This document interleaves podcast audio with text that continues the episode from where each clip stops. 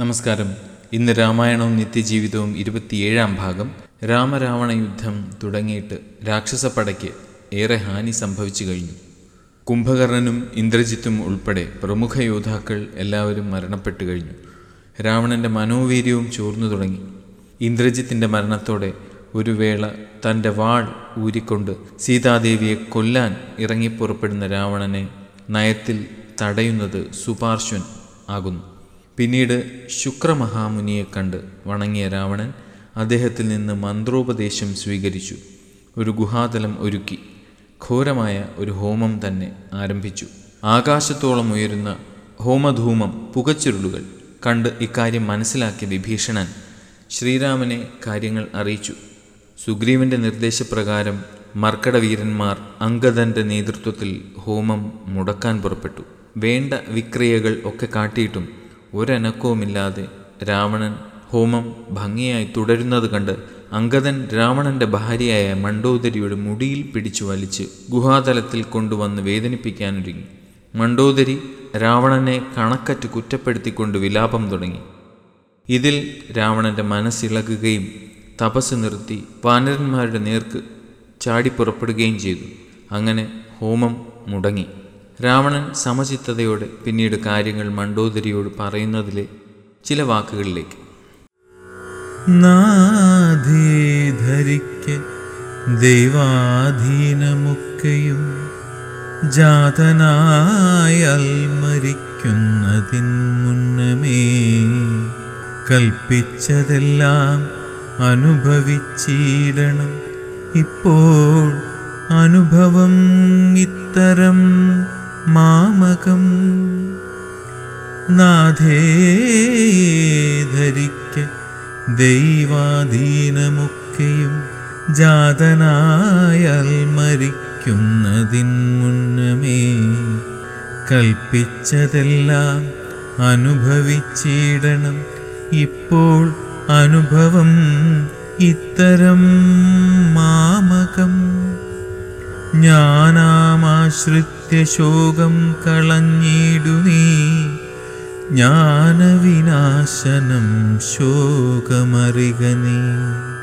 അജ്ഞാനസംഭവം ശോകമാകുന്നതും അജ്ഞാനജാതം അഹങ്കാരമായതും ജ്ഞാനാമാശ്രിത്യ ശോകം കളഞ്ഞിടു ജ്ഞാനവിനാശനം ശോകം അറികനി അജ്ഞാന അജ്ഞാനസംഭവം ശോകമാകുന്നതും അജ്ഞാനജാതം അഹങ്കാരമായതും.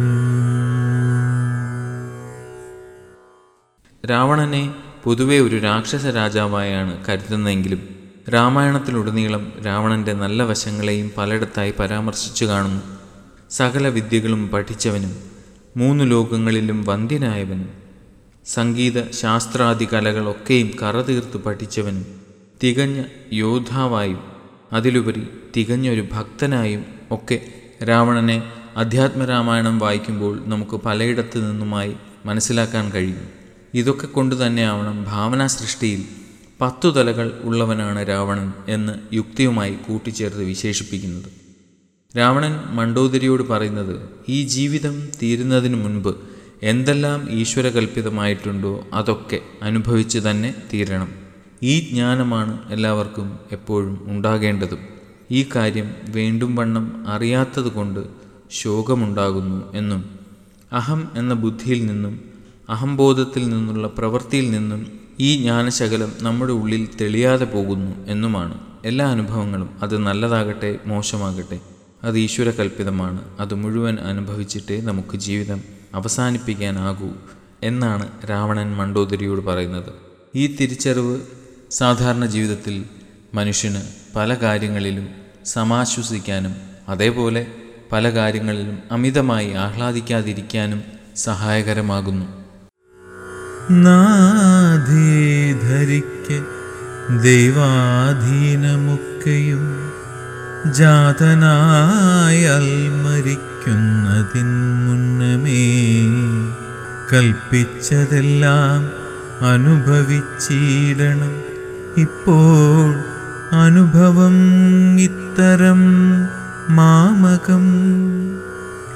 നാഥേ ധരിക്ക ദൈവാധീനമൊക്കെയും ജാതനായാൽ മരിക്കുന്നതിൻ മുന്നമേ കൽപ്പിച്ചതെല്ലാം അനുഭവിച്ചിടണം. ഇപ്പോൾ അനുഭവം ഇത്തരം മാമകം. ഞാനാമാശ്രിത്യ ശോകം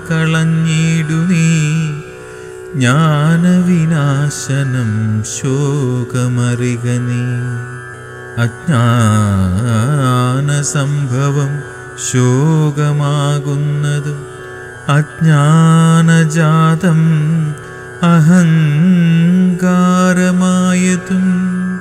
ജ്ഞാനാമാശ്രിത്യ ശോകം കളഞ്ഞിടു നീ. ജ്ഞാനവിനാശനം ശോകം അറിക നീ.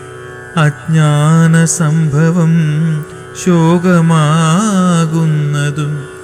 അജ്ഞാനജാതം അഹങ്കാരമായതും